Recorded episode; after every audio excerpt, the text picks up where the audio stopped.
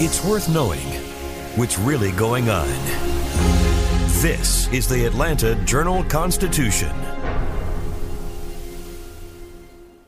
Donald Trump has been indicted in Atlanta. We have so many court dockets to follow, but we haven't really seen anything yet. The Atlanta Journal Constitution has covered every moment of this historic case. I've been writing about this investigation for two and a half years. Our team is led by reporters Bill Rankin and Tamar Hallerman. Follow our coverage on AJC.com and listen to new in depth episodes of the award winning podcast, Breakdown The Trump Indictment, only from the Atlanta Journal Constitution.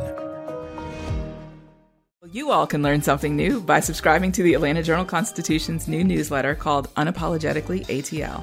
It's all about the people, the events, and the entertainment happening in metro Atlanta that black people might want to know about. So subscribe today at www.ajc.com slash unapologetically ATL.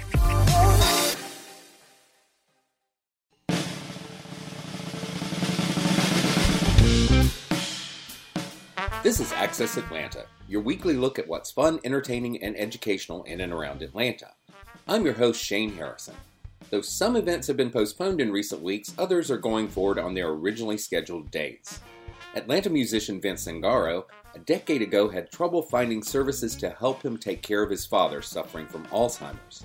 He channeled those frustrations into Alzheimer's Fest, a concert to raise money to help caregivers get respite care and support. He turned the fundraiser into an annual event, drawing acts over the years such as Reverend Horton Heat, Glenn Phillips, and Cindy Wilson of the B 52s.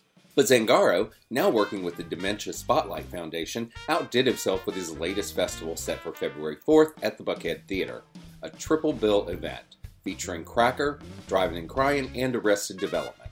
The event was originally scheduled at the Tabernacle August 28th, but the rise of the Delta variant at the time forced them to postpone it and move location.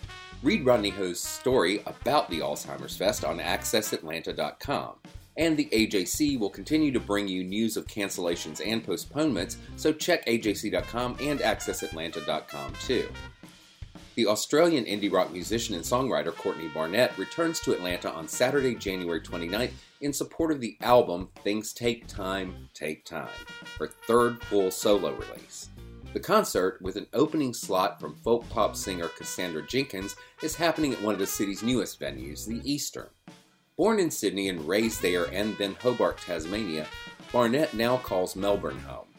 After playing in several bands and recording two solo EPs, she released those two as a single package in 2013, and the songs began to resonate with listeners at home and abroad. Fronted by manic single Pedestrian at Best, 2015's debut album Sometimes I Sit and Think and Sometimes I Just Sit was a worldwide hit, commercially and critically. Read our interview with Barnett and check Friday's Go Guide for more events in and around Atlanta. Stay tuned for more events later in the podcast, and after the featured conversation, we'll take a look at what the AJC is bringing you this week, both online and in print. But first, we'll hear from one of Atlanta's most venerable musicians. For about 40 years, Tinsley Ellis has lived his life on the road, either driving to a gig, setting up, performing, tearing down, or driving to the next gig. Ellis made himself legendary as a touring machine and an icon of the Atlanta blues scene. Then came COVID 19. In March 2020, halfway through a 60 gig jaunt promoting his album Ice Cream in Hell, everything fell apart. All the clubs canceled, and Ellis drove home from Northern California in one long, painful three day burst. Bo Emerson talked to Ellis about the difficulties of being a touring musician in the pandemic era, returning to the road, and his new album, Devil May Care. And Bo is here to introduce his conversation with Ellis. Welcome, Bo. Thanks, Shane. So Tinsley Ellis, uh, he's he has been doing this a very, very long time. It's true, and uh, he has uh, uh, made a place for himself in Atlanta that's uh, really unlike most everybody else. Uh, he uh, he's got he's got a niche and and a very devoted following. Right, and you know it, it it must be really really tough for someone like him who really depends on you know the revenue from touring he's a working musician and he needs to tour and he hasn't been able to do that in a while Right, and and of course the, it's the same with most of the performing arts, but the but for somebody like Tinsley, um, it, he would easily be out 200 days a year, um, the uh, playing, and uh, that that was turned off just like somebody turned off the tap, um, and and ended. Uh, I guess really about 18 months ago, or almost Yeah. two years ago. And and that's a story with lots of touring musicians. Uh, he he's certainly not alone in that. Right. And uh, so he's got a new album coming out, and he's going back to touring, right? and he's looking at that as uh, sort of uh, uh, putting his fate in the hands of Providence and and hoping things turn out okay. The the they already just had a couple of shows at the City Winery, and um, you know, believe it or not, he's getting on a on a cruise ship, which probably is nothing but a crock pot of viruses. But uh the uh but so many people have been vaccinated um and uh people wear masks. And of course his band has um they take great precautions. So he's you know he says we're going to do what we what we got to do and uh we'll we'll do the best we can to uh, take care. Uh which you know is very much a relief to a lot of people out here who themselves they want to go out. Right. Yeah. Well, it's good to see some, you know, live music coming back, and uh, I'm sure everyone's looking forward to uh, to seeing Tinsley and everyone else again. Yeah. You know, uh, the the genesis of this album is pretty interesting. Um, he uh, he came home uh, and you know sat in his basement for a while and stared at the wall, and then uh, then he just started writing. And he wrote, uh, he says, 200 songs. Every one of those songs had a name, and he said maybe not all of them were as good as uh, uh, as they should have been, but um, he turned this uh, this period into a sort of an intense uh, chautauqua for himself, and um, he also would uh, broadcast those songs online. He would uh, had this sort of weekly uh, salon uh, for his Facebook followers. He would play uh, sometimes acoustic, sometimes electric, with a like a pre-recorded uh, rhythm track behind him, and he would get commentary on the songs and he used that as a way to say well maybe i'll you know what do you guys think of this song what do you think of that song he calls it market research with a little bit of a of a smile you know and a nudge and a wink but uh, it, it helped him figure out what what tunes to put on the record and uh, the and i think he made some good choices Yeah. Awesome. Well, is there anything else we should know before we uh, go into your conversation with Tinsley Ellis? I, th- I think one the one of the cool things about the band is he has a uh, a, a, fellow on um, the Hammond B3 organ and uh, and also on on guitar. So he is playing some uh, some twin guitar leads and also he's singing with that very great uh, sort of rusty voice uh, uh, with that B3 organ behind him. There's certainly an Allman Brothers feel in uh, in some of that stuff, uh, which is he says you know that's my birthright it's it's georgia music Yep. Awesome. Well, great. Well, uh, let's hear from Tinsley Ellis himself. And thanks so much, Bo. thank you shane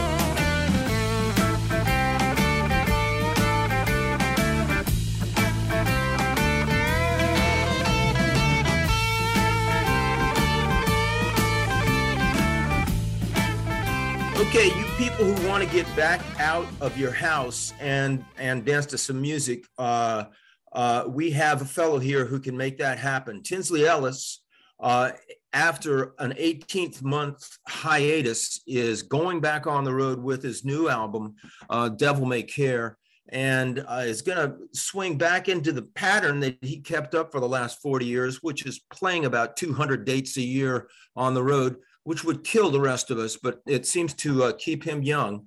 Um, and I'm looking at you right now, Tinsley. You still look a little, uh, a little bit younger than me, which is pretty dang young. But I am you. a, I am a little younger than you. thank you for joining us. I'm glad to have you here. My pleasure. So you, uh, uh, you put your time to good use while uh, you were sitting there twiddling your thumbs. Uh, talk, talk a little bit about that. Talk about getting called back from California on the Ice Cream No. and Hell tour, and uh, and then coming home.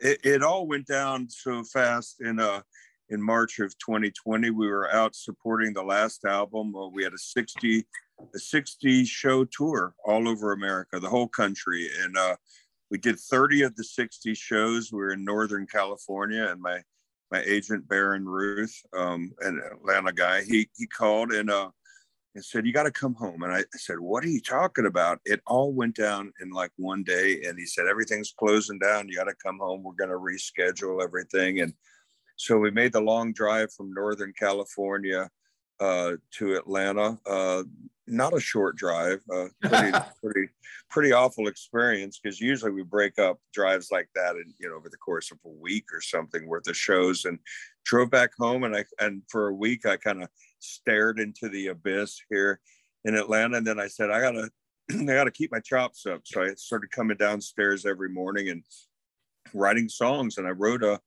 couple hundred songs in the in that time period and, and picked the best 10 of those songs to be the the new Devil May Care album. Now, the uh, writing songs is not necessarily that easy, and I was trying to trying to measure 200 songs over uh, 18 months. It's like a song every four days. Is that? Um, uh, did you find that uh, more difficult or uh, easier than you thought it was going to be? Well, first of all, I need to point out that not every one of those songs is a good song. So some of them I kind of wrote and went like, oh, that was weird, you know, to moved on to the next one. And then others took, you know, longer time period. Um, what I would do is I'd come down here, you know, it's seven or eight in the morning with a cup of coffee down into my downstairs basement laboratory, you know, and and uh, have a cup of coffee and I put on some uh, some music and listen. And I was li- digging up records that I hadn't listened to in a long time, old BB King albums or old uh, Mike Bloomfield, Al Kooper albums, and I'd I get inspired and said, I am going to write a song like that. And sometimes I would go like, well, how many? That's a great beat right there. How many? How many beats per minute is that? And I would I'd have a little app on my phone that would tell me how many beats a minute it is, and I get a little drum part going and uh, put a bass part to it, and then a couple of guitar parts and vocals and and then I always write the lyrics last. You know, that's that's the hardest thing to write is the lyrics. So, uh, and then I'd mix it up, and you know, and I was posting them on uh, Facebook. A weekly, the best song of the week would become the Wednesday Basement Tape song, and then people would give me their feedback on it, which was really nice. I've never been able to do that before, and uh, and send them up there to Chicago to Alligator Records and. and sort of fly it up, a, run it up a pole, and see who saluted. And uh, then I kind of got an idea of which songs people thought were good songs. And like one of them, uh, I think you said was called "I've tested negative for sympathy from you." No, that that one uh, didn't go over with the alligator folks. What was wrong with that one? Uh, well, I thought that was a really catchy hook. I've tested negative for sympathy from you, uh, but um, I don't know. Maybe it was too maybe it was too good of a song. I, I, doubt that. But that was uh, that was one that I thought was uh, was a funny one that didn't make the cut. Uh, but All others, right, now, did, others did. So then that means that there's the there's a uh, a, a basket full of basement tapes from uh, the the Ellis basement that uh, uh, that could be a whole demo album one of these years. Is that right? Yeah, I mean, it really would be cool. Um, to have that, uh, you know, after having gone through the, um, you know, the making, the writing, and then the recording and the mixing and mastering of this album, I really don't want to see too much recording for a while. I need to get back into into performing in front of people. But uh, yeah, these songs they exist. Uh, the mixes of them exist on my laptop, so I can pull them up at any point and see. And uh, you know, I've wrote, wrote some acoustic songs, wrote some instrumentals as well. So who knows? Now you've got um, uh, Eric Kaczynski on drums, who you've been playing with for a while, Yates McKendree on piano, organ, guitar, yep. and Andrew White on bass. And you got uh, with Yates playing uh, that B3 organ and sometimes twin guitar. Mm-hmm. There's definitely uh, an Allman Brothers vibe on a couple of these songs, like right down the drain. Uh, t- talk about that. Well, that's that's my music, really. I mean, uh, I'm never going to be as much as I'd like to. I'm never going to be BB King. I'm never going to be Muddy Waters. I don't have those same experiences that they had, but but you know, playing Allman Brothers kind of music. I mean, that's that's really the only birthright I've got, you know, Georgia music. Yeah, born here, uh, raised in South Florida, but uh, I've been back here in Atlanta since 1975. So uh, Georgia music is really my that's my wheelhouse, and I feel real comfortable doing that style. Well, it's uh, it's for sure it's blues music uh, along with everything else that it is, and uh, the yeah. Uh, you know you talked about uh, sort of emulating these these old guys. Uh, now you've been around as long as any of them have. Well, I don't know how old Howlin' Wolf lived to but when I went to see Howlin' Wolf in concert, he looked like an old man, but I bet he was younger than I am right now. but he, he definitely lived harder than I've ever lived, or harder than I would ever want to live. And uh, and I saw Muddy Waters a, a, bunch of times. I think he probably made it into his 70s or something like that. So that's the cool thing about playing blues music is, you know, if you play, uh, if you're in a rock and roll band and and uh, and your hair falls out, I mean, you you're out of business. but if you, if you play blues or bluegrass or something, and your hair falls out, they charge another five hundred dollars to see you. So, uh, so you get a lot, a lot longer career playing this kind of music.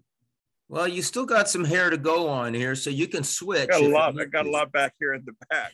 So there you much. go. It's just moved. It's just moved around on your head a little bit. yeah.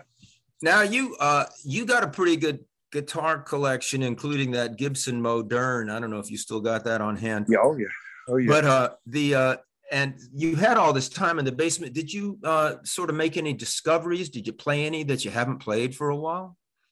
Yeah, that's one of the things I did downstairs. Is I um, first of all, I had my studio out in Tucker, Georgia, on Main Street, and I, you know, I was cutting back, so I moved the, all the recording equipment from Tucker uh, here to uh, my basement. Um, for the amusement of my family. And uh, all my around me right now, I've got all my amplifiers set up, and uh, I pulled every guitar I owned and put them on stands downstairs. So I was surrounded like a mad scientist with equipment, and I've got an old uh, Wurlitzer electric piano that I really love, and I got a Leslie cabinet down here, and and an Echoplex, and I set all this stuff up down in the basement, and uh, it was really fun to kind of rediscover some of these guitars and amps that I hadn't used in so many years. And uh, that became part of the creative process to be able to, uh, you know, to envision what I want to want the guitar part in a song to sound like and acoustic guitars and national steel guitars as well. So it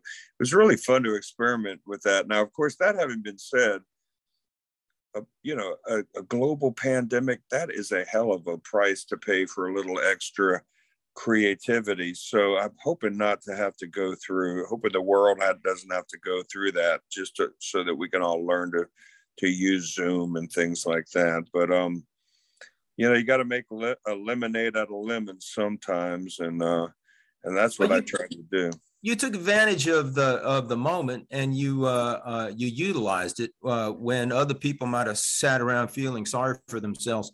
The uh, uh, also it was uh, you sort of kept a connection with your audience with your weekly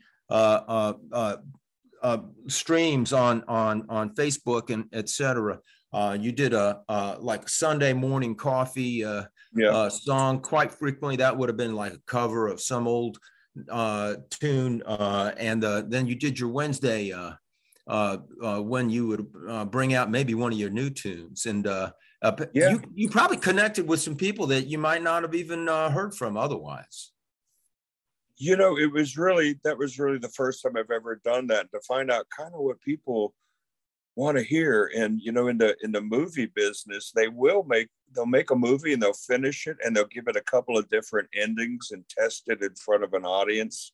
Right. And uh of course you know that the stakes are much higher um you know when you make a movie. There's like millions and millions of dollars involved in production and not so much making a blues album but the point is is that i was able to test um test market these songs and to actually do different versions of them and and if i um and see how many uh uh listens they got and read the comments uh it was really uh an amazing experience to find out kind of um what I found out is that people like it when I play long guitar solos.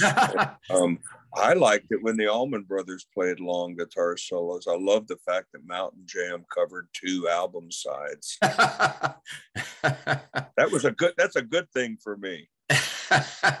well, you that's playing to your strength uh, right there. You could you could probably put out your own "Shut Up and Play Your Guitar" album if you wanted to. Uh, I'm sure there's an audience for that.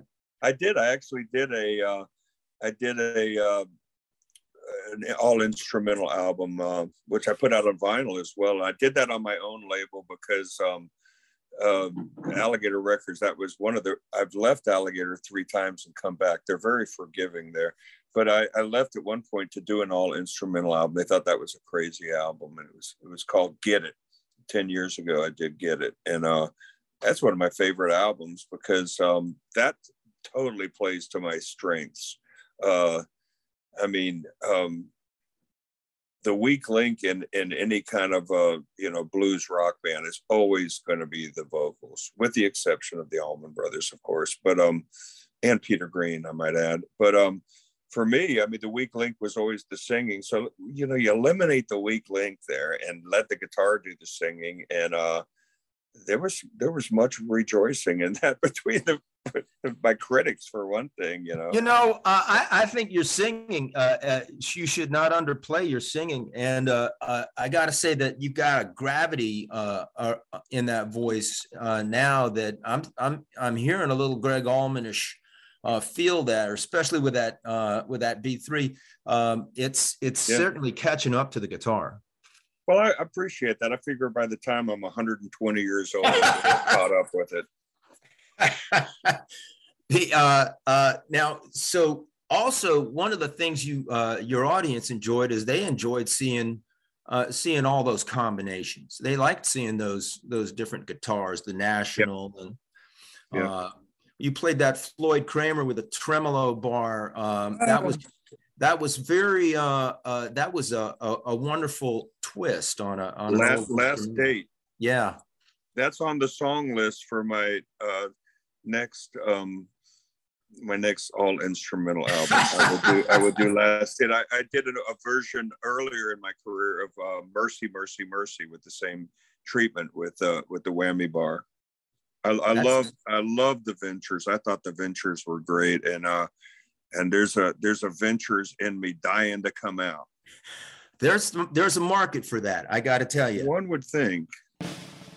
Let's take a short break and look at more events in and around Atlanta. Downton Abbey, the exhibition, arrived in Atlanta last fall, but it's still going strong. You can see it at the Perimeter Point Strip Mall in Sandy Springs. More than 50 of the original costumes from the show are featured, from wedding dresses to maid outfits. And there are multiple videos, including immersive projection technology, to showcase some of the show's highlights in a room resembling the mansion's library. Tickets are 36 to $39. Originally scheduled to run through January 17th, the exhibition now has tickets on sale at least through February. Find out what to expect and how to get tickets on AccessAtlanta.com. The Obama portraits are now on view at the High Museum of Art. The exhibition will continue through March 20th when it moves to Houston as part of a five city tour. Read more about the art and the artists on AccessAtlanta.com and check out our previous podcast, which featured a talk with the National Portrait Gallery's Dorothy Moss about the Obama portraits. Let's continue our conversation with Tinsley Ellis. So, uh, you, uh, you know, we we got to talk about the, the sort of the the um, the, the threat to all of this is that we're still in an ongoing pandemic, although it yeah. changes all the time. Um, how are you? Uh, uh, how is it okay to go on the road now? Uh, and what are you gonna? You know, how do you how do you maintain sort of uh, the best possible uh, chances for an outcome on this? How's how are you going to do that? Well, we are we are following the CDC um, guidelines uh, for the thing. Um, we have rescheduled a lot of these same dates three times now. Uh, when we when we came back from California in March of 2020, we rescheduled that whole tour. Um, not an easy thing to do when you're lining up city after city after city, six days a week, seven days a week. Right. That was hard to do. They rescheduled it, it fell through. They rescheduled it again, it fell through. And then they they said, "Do you want to reschedule for the fall of um, of 2021?" And I said, "Let's just hold it for the for the release of the album in early 2022." They said, "Good idea." Well, guess what? It, it didn't turn out to be that great of an idea. So clearly, it has not served as well to reschedule. We're just going to have to figure out a way to get through this. Um, and so we're going to follow those uh, guidelines. And a lot of the places um, requiring vaccinations. Um, and uh, I don't have a policy on that personally. Um, but um, I, you know, we are all vaccinated and boosted, and we're all got our N95 masks, and we're going to try to find a way to um, to get through this. And I don't know about the timing of releasing this album. Is it a good time to release it? It's a bad time to release it. It's probably not a great time to release it, but here we go. Well, and you, you pointed out that um, you, are playing a lot more uh, art centers and uh, uh, and places where there's uh, there's assigned seating. There's not going to be uh, a Northside Tavern type uh, feel to most of these places that you're playing. Um, and in, in some ways, I guess that takes away from the, you know, that mosh pit uh, fun that you can have at a blues show. But on the other hand, it probably makes it a lot safer for the audience. Yeah, I mean, um, who knows? Anything could happen. Uh, we are also going uh, after the, the show on the 21st there at the um, City Winery, actually, two shows the same night we got a few shows in the southeast, um, and then we're going to go on the blues cruise and play.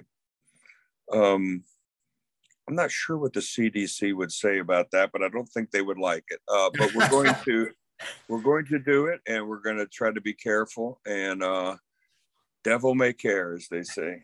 There you, there you go. And in fact, I, am glad you brought up the fact that you are playing at the City Winery on yep. uh, January 21st. Is that right? Yes. For two, two shows, two shows in one night. That's um uh, like the old days, and and uh, the uh, uh, the the and then uh, then you're heading out. Not after the cruise, you're going to be going across the country and back again. Um, not not 200 nights uh, this year, but uh, uh, but you're you're still going to have a, a a pretty vigorous tour.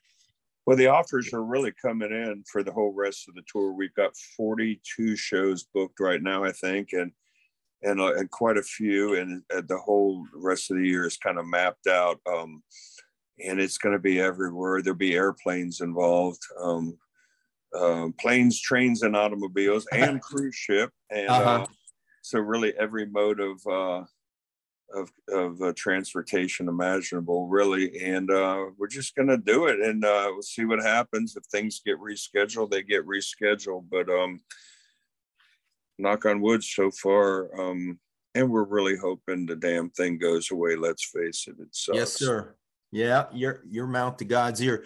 I'll tell you one uh, one question I was wondering. You're um, you've been rehearsing with the guys in Nashville. Um, right. Th- uh, this has been a long uh, layoff. What's it feel like to be out there playing again? Well, I haven't done it yet.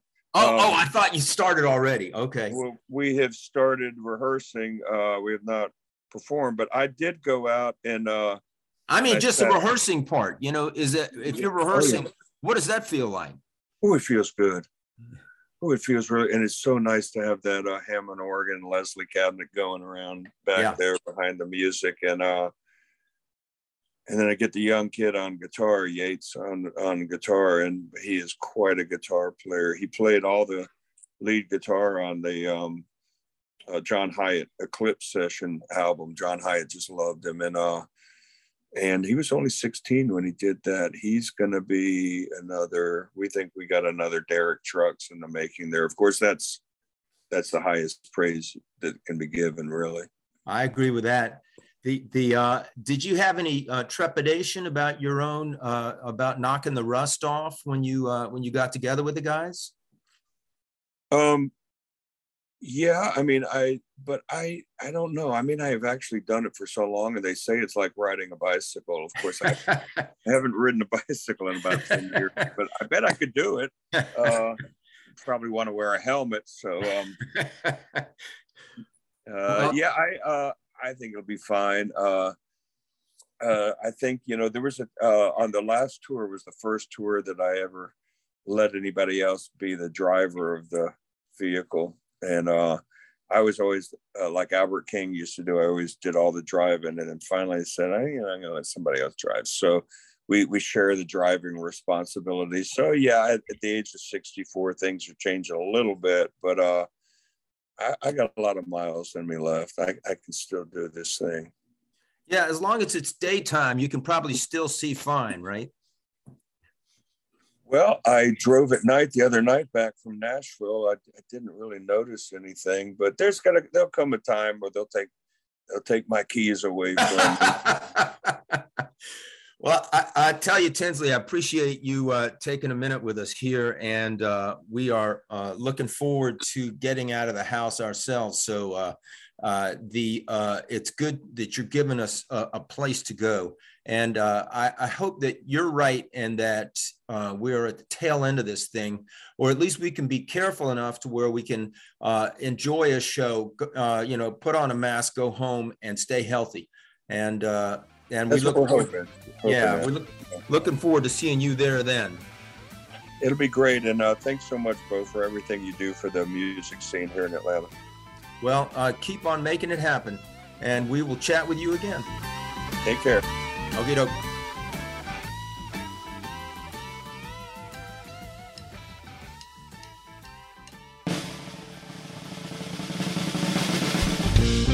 AJC brings you the best of what's happening in and around Atlanta on AccessAtlanta.com, along with deeper looks at trends in arts and entertainment.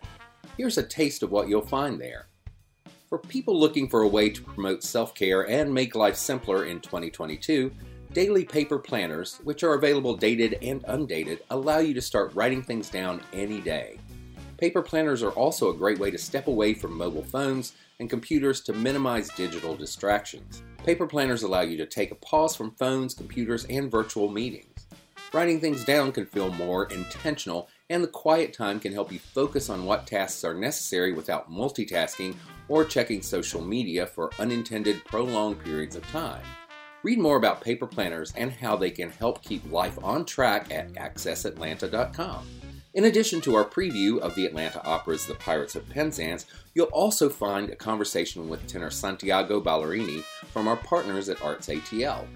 The Argentinian has a special connection to Atlanta, as his career got a major boost with an invitation to join the roster of young singers in the Atlanta Opera's Studio Artist Program. The studio allows emerging performers to gain the necessary experience to transition into an operatic career. Then he had to fill in for an ailing tenor in the company's production of Don Pasquale.